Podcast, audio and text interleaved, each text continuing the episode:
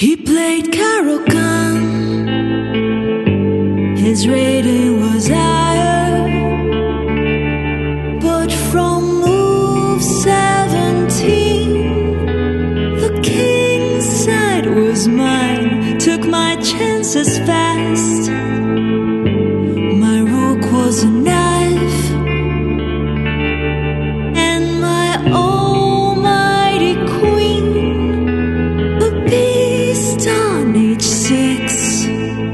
Hello, everyone, and welcome to Ladies Knight, the official podcast of U.S. Chess Women. I'm your host, Jennifer Shahade, and you are listening to the artist Juga of JugaMusica.com. And that is a song that certainly captured my heart.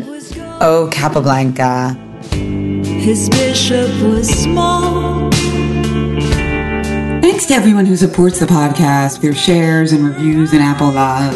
If you want to get more involved in all we do at US Chess to empower girls and women through chess, please consider a tax-deductible donation of any size to our US Chess Women program and reach out to me with any questions.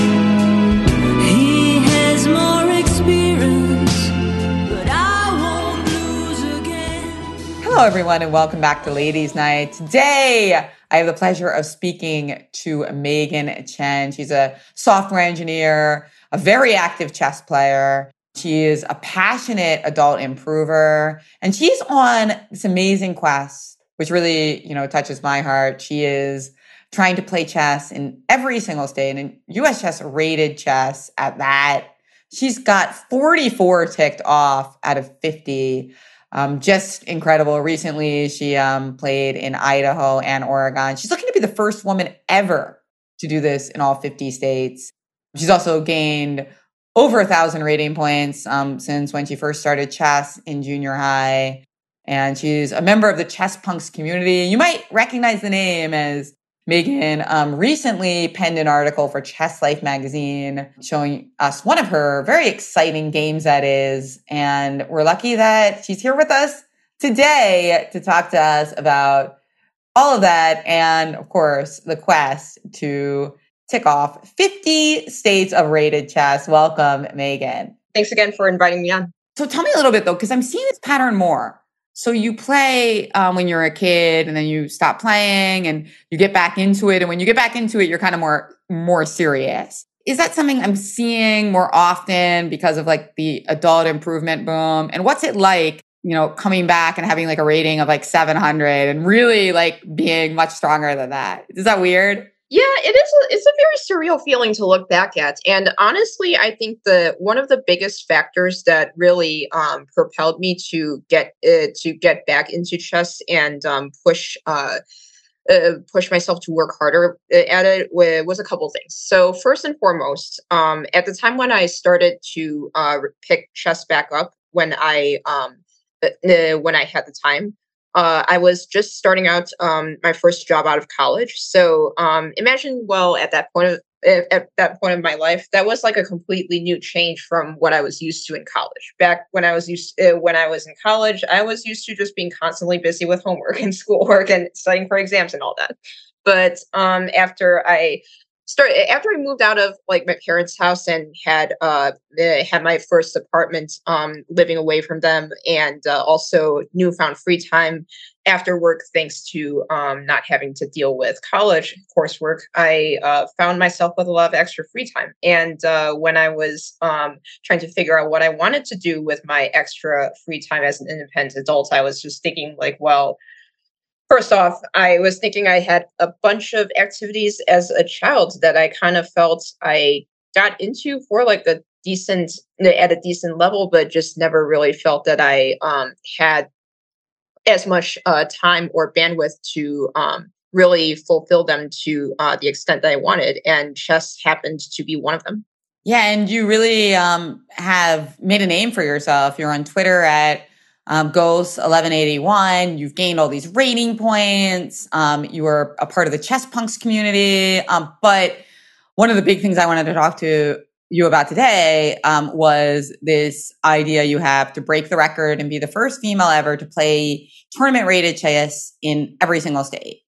Um, so when did that kind of light bulb go off that that was something you wanted to do and that was a record you wanted to break?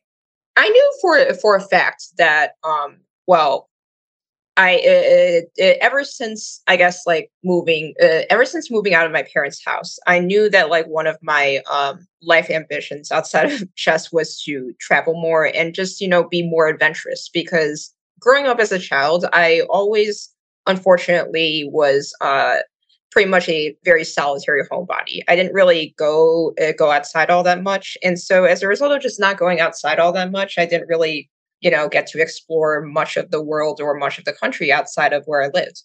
So um, I certainly considered that as a um, uh, as an unfulfilled uh, life goal that I wanted to try to um, uh, wanted to try to uh, really dig really dig into. And um, I played my first out of state uh, chess tournament in 2016 at the uh, Hales Corners Challenge back in um, April 2016 in Wisconsin.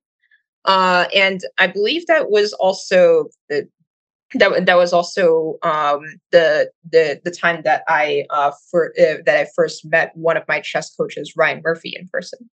Um, and uh, that was the first time that I have tra- uh, traveled to uh, traveled to a state outside of Illinois to play chess. Now, one may think like, okay, Wisconsin is Illinois is Illinois' neighbor. Uh, it doesn't really feel like it, it is like as notable as like say traveling somewhere else. But however, um, when, another thing that uh, got me to travel to additional uh, to additional states outside of like you know the easy neighbors is um, over the course of like the first half of 2016 um, when I was trying to just expand my general um, social networks in chess, both inside and outside of uh, the Chicago area. I um, the, over the course of um, a couple months in 2016, I became close with uh, a friend who I'm still close with right now uh, from Northern Virginia, and uh, that as a result of that, uh, I ended up um, deciding to um, play the same tournament as him in uh, November 2016, and that was the Northern Virginia Open in Dulles. And so um, I so that was like um, one of my uh, one of my first states outside of the uh, out, outside of the um, U.S. that I uh, uh, that I ended up um, playing in. And then after I realized, oh hey, I have played a state in um, uh, uh, outside uh, outside of like um, Illinois and the surrounding borders for the first time.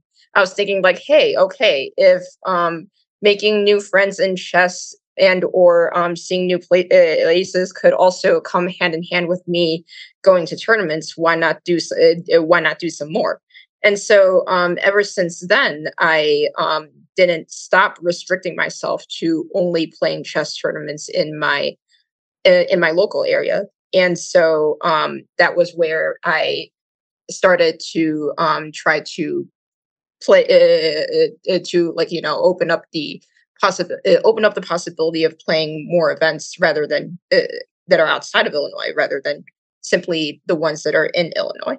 Now, I wasn't as active um, prior to uh, COVID compared to um, uh, com- uh, compared to like after COVID with regards to traveling to states because uh, prior to COVID, uh, Illinois had plenty of tournaments, uh, and I was also particularly fond of the chess community in the um, DC area. So I didn't really have like very many new states to um, travel to back then.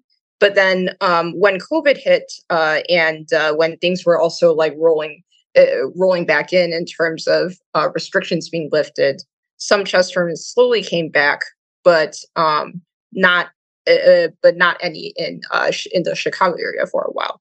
And then that's where I also noticed that there were like bunches of tournaments in certain areas that were resuming their in-person events, but they were like you know not in Illinois. And at that time, I was feeling very socially lonely and having a lot of um, a, a lot of hunger to play over the board chess again after um, such a long time. And so I decided, like, hey, you know what?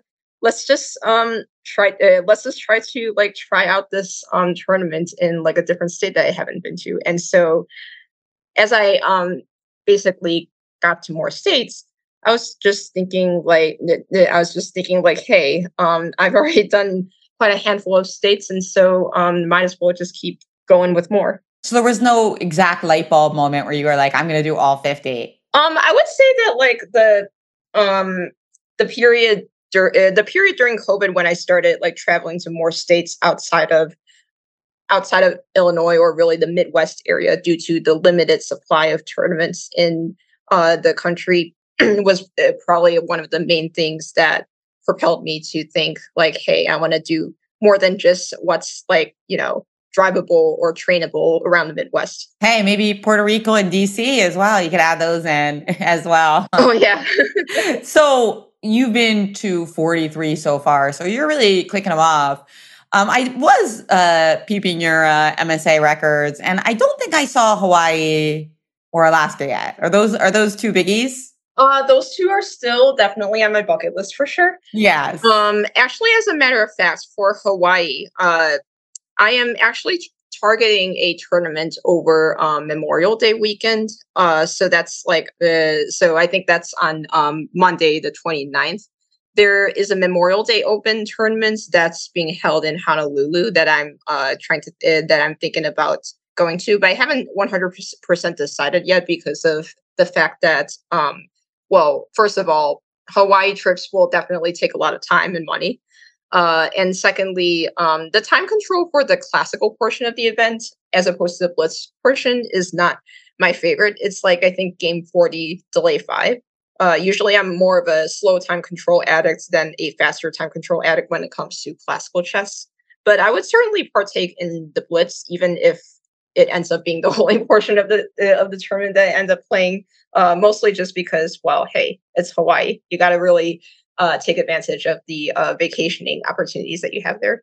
Oh gosh, yes, and that'll be a huge one to click off. And also for Alaska, I haven't heard of like any events uh, ever since COVID hit. So I'm basically just kind of like crossing my fingers every single day that I'll hear about something. But fortunately, I know a fellow chess punk on Twitter who is from Alaska, and um, he said he recently told me a couple weeks ago that a new chess club opened in Anchorage, and um, while they have not held USCF rated events yet, uh, he I basically told him, hey, just keep an eye out on the USCF rated events and keep me posted if you if you know about any. Oh yeah, that should be number 50 and then they can invite you out there maybe for whatever the 50th state is. That's just like such a cool event because it's such a celebration. So I got it right with Hawaii and Alaska. I have to say I have no idea what the other 5 are. Can you give me a rundown on what's left to be checked off? Actually, I've written them all down so that I know, uh, so that I don't end up missing any. So um, I'll definitely give you the rundown. So, other than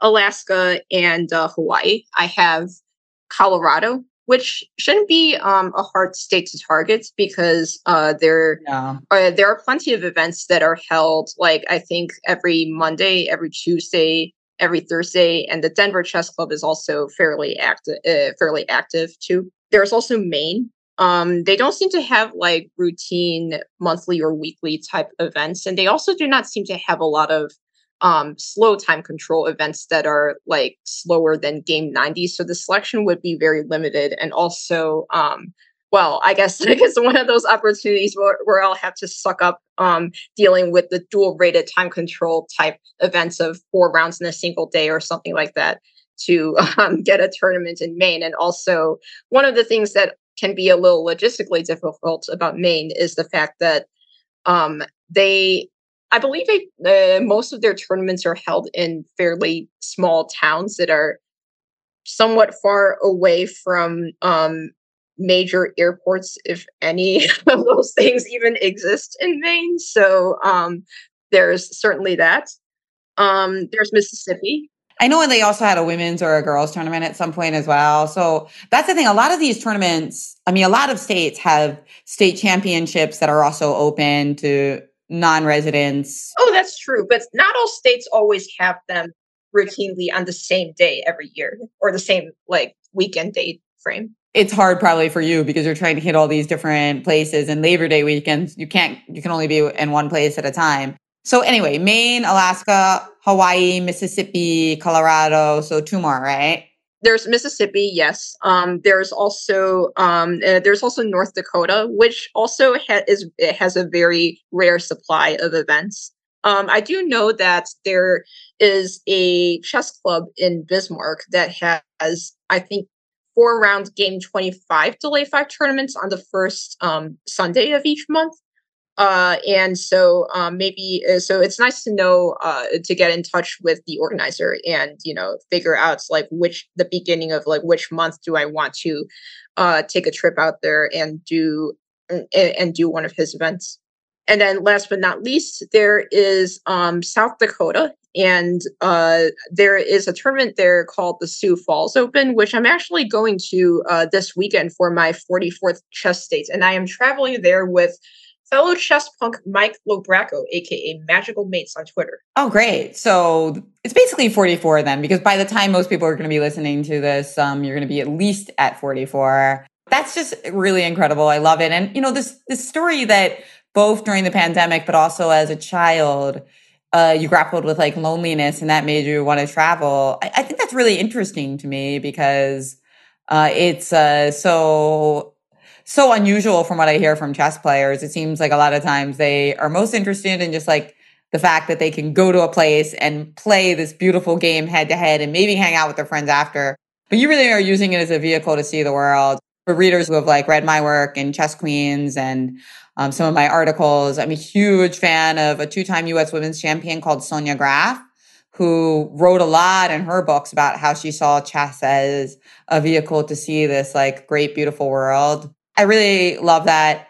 Do you usually add days to the beginning or the end so that you can see things?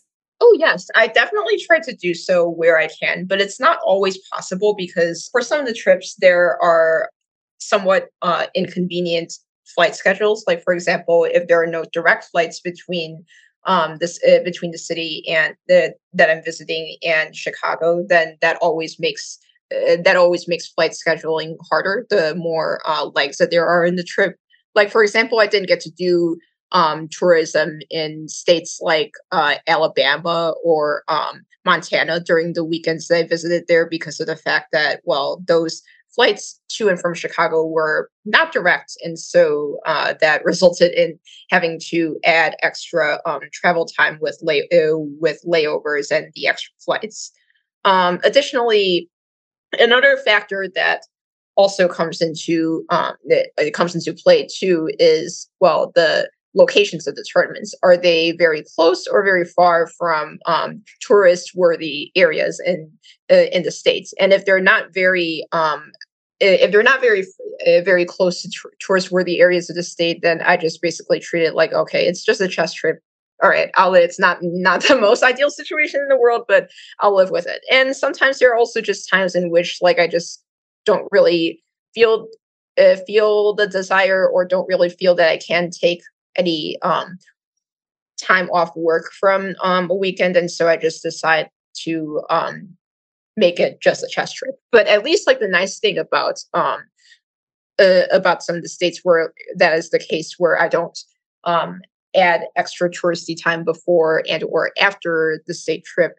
Um, there are, you know, at least like long enough tournaments where like I'm in the state for like a decent amount of time. Like for example, like two day or three day um, weekender events where uh, well i have to be in the state anyway for the chess for at least two or three days. So do you feel like more people should come up with kind of goals like the one that you have to have this quest to visit all 50 states and play chess in each state as opposed to the very very traditional goal to just like gain as many rating points as possible or you know win a specific tournament how do you feel other people can kind of imitate your success in this arena? I don't know. That's a very interesting question. And I think that like there's not necessarily um and a one size fits all answer to this because not I, I, know not all chess players necessarily always like to do very many things outside of just playing and or studying chess itself so um that's definitely like one thing um secondly uh i know some people just aren't very adventurous when it comes to traveling. Like they either hate flying or they um, hate um, just having to like move, uh, having to move around a lot, and so uh, they just don't really feel that uh, traveling a lot would be feel very enjoyable to them. Um, and I guess like also, uh, uh, but of course, like you know, there's certainly people like myself who do want to um, see different parts of the country or even more so different parts of the world. And so they certainly um, put uh, the, uh, put the uh, put their heart into um, doing something like this. And frankly enough also um, there uh, i know that like around the united states every year there's always like a handful of major tournaments that are held in um, various states every year in certain months. And so i guess another major propeller to that is like if people start going to like those tournaments at first because uh, because they're there anyway for those major events they probably might already start getting a foothold on playing chess in multiple states. Like for example i know um like let's say if people were to like travel to say philadelphia for the world open and its uh corresponding side events every summer or and or the um national open or us women's open in las vegas they've already like put themselves anyway into like uh multiple the multiple um states for chess. And like i guess if they feel very um inspired or compelled after those experiences i'm sure that that's uh, that might be like a nice uh, foothold to get them to do more. I was more thinking along the lines of the fact, not as much traveling through chess, which I think is really a great idea if you can kind of combine passions together. But I was also just thinking along the lines that uh, it's sometimes nice to have a, a, goal that's process oriented and that you can control a little bit because uh, it's not it's yeah. not easy to control chess improvement, right? So you see a lot of people kind of creating content, podcasts, YouTube, Twitch streams, books all of these things, you know, you can control the pace. You can just make something. Whereas like gaining hundreds of rating points, you can certainly direct it and work hard and plan, but some of it is out of your hands, right? And I, I think it's really nice to, to see people like you who are, and like I said, these content creators as well that are like, kind of like taking things into their own hands and saying like, in addition to trying to get better at chess, I'm also going to do this because I think some people need that, that kind of anchor. Oh, absolutely. Yeah.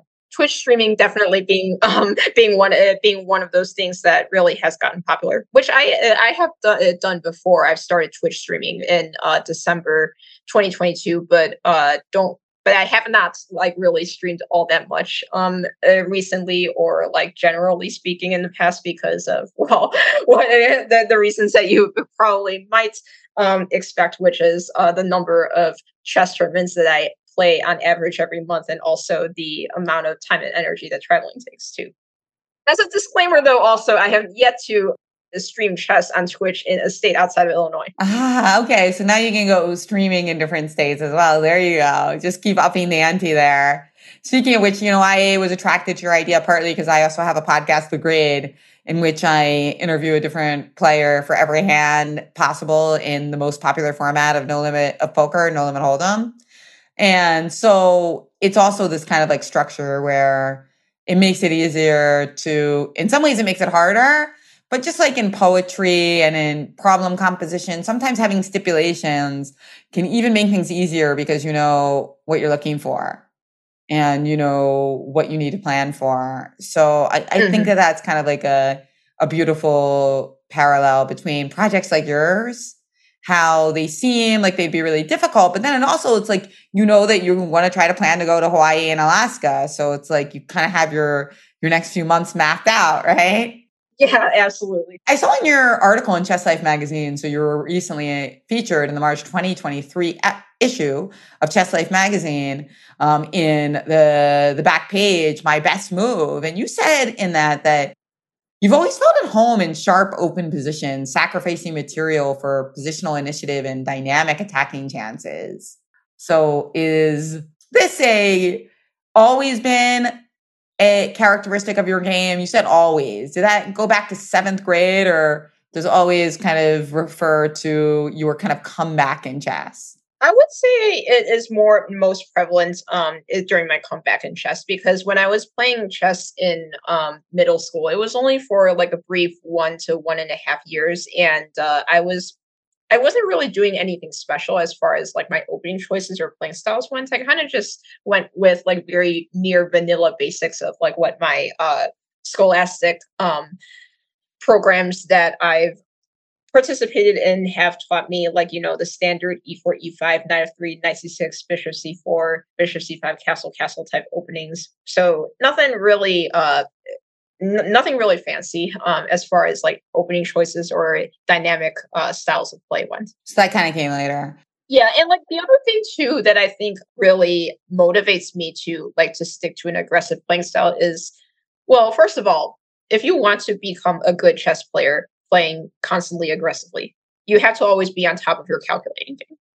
Um, and the idea of chess, the concept of chess calculation has always uh, dazzled me because uh, I come from a math and uh, math, sci- math, science, computer science slash STEM background, and um, there's certainly a lot of calculation involved and planning involved when uh, working on math problems or um, solving programming problems. And so um, I guess, you know, when I'm kind of using the same part of my brain with like technical type stuff, that's where, um, you know, I kind of feel like I like at home in that aspect of chess when it comes to like doing that stuff and also the, the puzzle solving portion of my brain. Oh, that makes sense. I mean, that's great Yeah. because that allows you for a lot of upward upward trajectory in chess. Calculating is just so key. When when calculating goes wrong, why do you think it usually is? Like, what's the r- most frequent reason that um, you find your calculations going awry? Um, well, I think that one of the biggest pitfalls um in chess when people uh miscalculate variations in games is what is especially the part of around where they um stop calculating like say a move or two Yeah. too early. And then because like if they uh, to a certain extent like you know you can visualize like a certain number of moves ahead but then you would start thinking like oh hey uh, at this point it seems obvious enough and so i'm going to stop calculating and then like not look further ahead and then as a result when when you don't look further ahead and you miss um, certain resources from your opponents that's where things can backfire I'm actually just finishing a book on chess tactics. It's kind of a follow up to um, uh, my my earlier book on chess tactics, and uh, I find it really interesting. I mean, tactics are obviously very different than calculation, Mhm. um, but to me, calculation is an interesting topic because there are all different ways to fail at it.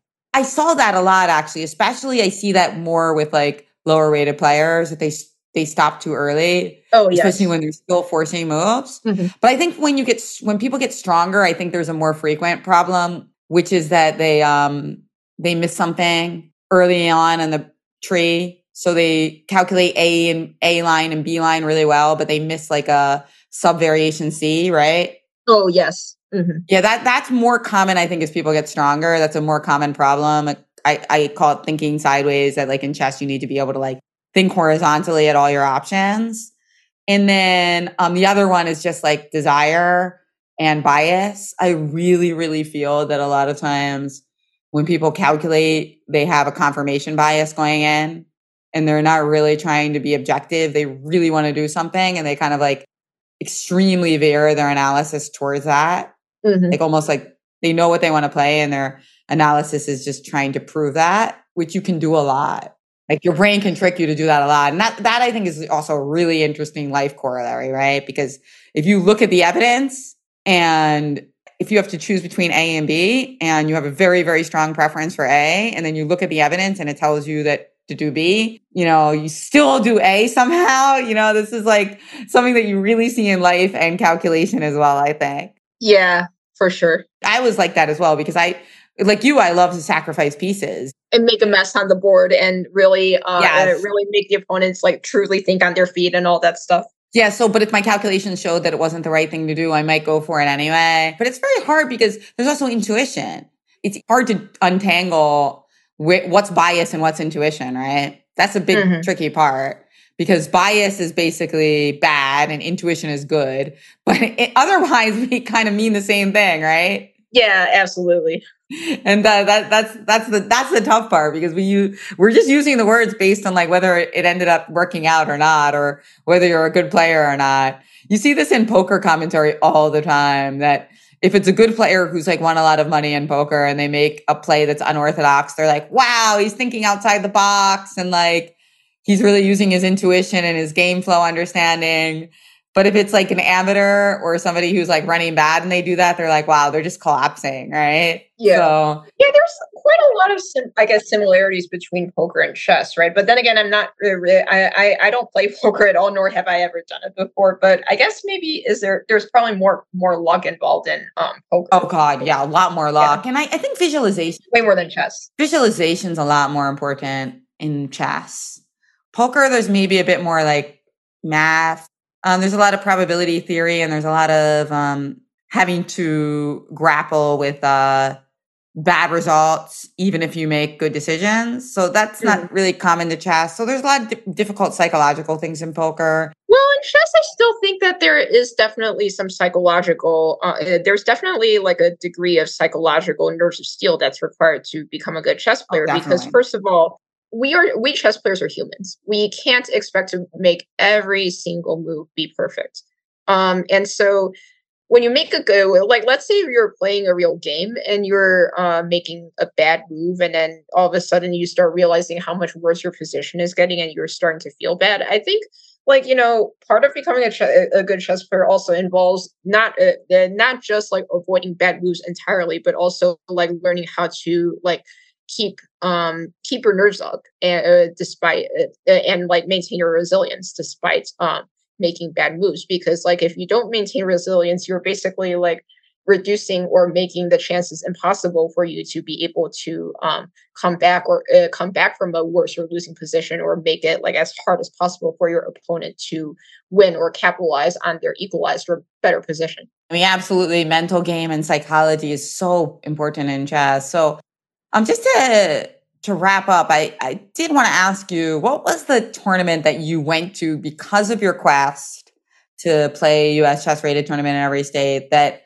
most impressed you? Like something you never would have done if it wasn't for this quest and you just had a great time or a great experience? I don't know. There's a there's a few that um come to uh, that that definitely come to mind but uh, and i'm sure um, when i list some i might not be listing them in any particular order and there's also a possibility that i might be missing a few but um, i'll definitely name a few starters. First of all um, i would say new york is definitely one um, one of my favorites because when i went to new york i went to one of uh, marshall chess club's monthly under 2400 events back in um, october of 2021 and um i wouldn't really say that like you know it's uh a state or place that i would not have gone to at all if um it weren't for chess. Um i the, I figured like you know hey marshall chess club is one of the most famous chess clubs in the country. So i was thinking i gotta pay a visit to that. And so um i'm uh, i did so and um i'm very glad that i did because it also uh, happens to be you know in a very a very nice location in the city and it certainly allowed me to do um, a ton of tourism there. I got to be able to uh, visit a, a couple of places um, in manhattan in manhattan and also um, in queens from uh, what i remember. And uh, yeah definitely had a good time there and i also had, had a chance to catch up with one of my um, friends from college who uh, lived who lives there as well um, some of my other favorite states also include, well, there's Wisconsin, of course, because I was able to meet uh, my chess coach, Ryan, in person. And, uh, well, I mean, even though we always have been working um, together online for the most part, it's just always nice to be able to um, meet a chess coach in person when you normally um, don't take lessons from them um, uh, normally don't take lessons from them in person. So that's certainly a nice, uh, nice bit for sure. There is also um, North Carolina. Um, and the reason I'm putting that out there is because, well, had I not gone there at all, um, I don't think I would have like known or realized how strong um, Charlotte Chess Center is uh, in, in, terms of the quality of their chess events um, and also like the caliber of strong players that they produce. Um, and I think that like it's definitely one of the chess clubs that's um, worth visiting for their events because they the organ the organizer and his TDs really do a great job um, ca- catering well to the players' experiences. And um, in addition to good, well-run tournaments, they also run other events that are honestly um, very good from what I've heard. I haven't been to them myself, but um, I am certainly considering them for my future. Like, for example, I'm looking into possibly attending the um, Charlotte Chess Center Elite Camp this summer. Um, I'm not 100% certain on um, going just yet, but um, it's a special chess camp that um, only allows uh, Class A or stronger chess players, so basically above 1800 USCF, to be able to participate. Um, and I think that that's a unique experience because it is advertised as the strongest non-invitational chess camp in the country. And also adults are uh, allowed to play uh, to participate in it. So um, i think that it would be really cool to be able to do it if i decide to do it. A lot of people think well when they first think of a summer chess camp they mostly think hey it's mostly just a group of um, children because they're out of school Right, absolutely. So that's a that's a that sounds like a great itinerary. I mean, you've got Hawaii, Alaska, Maine, um, Colorado, in North Carolina. When I went to Florida, I went to the 2022 Southern Class Championships in Orlando, and had it not been for that trip, I don't think I would have made a trip uh, uh, made a trip to um, Universal Studios slash Disney. And the last time that I was in Orlando was back in uh, was back in middle school, and so well, I guess because the tournament was happening there, I was thinking like, hey, might as well um, visit uh, visit the theme parks while I'm there and like enjoy a temporary break from the um, Chicago cold. And um, last but not least, there's also um, Montana. Chess players, you might be thinking, what the hell is a chess player doing talking about Montana chess? Well, first of all, um, I don't think that uh, that I am uh, putting Montana out uh, just because um, of the chess. I just think that like the chess is um, is well what you can kind of expect from um, any chess tournament. But uh, the I guess for me personally, the main thing that made Montana a more memorable experience is because I met um, one of my closest friends from there obviously that's going to make the trip memorable. Well, oh, of course. Yeah. Yeah. It sounds like you've had a lot of good experiences. I think it's just a really good demonstration of how forcing yourself to do something and get outside your comfort zone, both in chess and in life, can be a game changing in a good way. Um, it is Megan Chen. She is, at the time of this interview, checked off 44 out of 50 states and um, it's an incredible American quest to play US rated chess in each state. Um, she is a software engineer, a adult improver, and we thank you very much, Megan, for joining us on Ladies Knight. You can follow her at twitter.com slash Gauss 1181. That is G A U S S 1181. She was also in the recent issue of Chess Life magazine um, on My Best Move. So you can check that out as well as we follow your quest to visit all 50 states and play chess tournaments in each. If you like what we're doing at US Chess to encourage women and girls to explore STEM fields, accentuate competence, and approach an even ratio with a focus on intersectionality, your donation to our US Chess Women programs is always appreciated and tax deductible. The US Chess suite of podcasts, including Ladies Knight, are produced and edited by Jason Andre at Seven Season Films Photography and Media. Please visit sevenseasonfilms.com to find out how to start your own podcast. Don't forget to listen and subscribe to all US Chess podcasts from One Move at a Time, Cover Stories, and The Chess Underground. Till next time, may every night be ladies' night. Now, according to Stockfish, I got it all wrong. After slightly advantage, I had nothing but my dear Capablanca.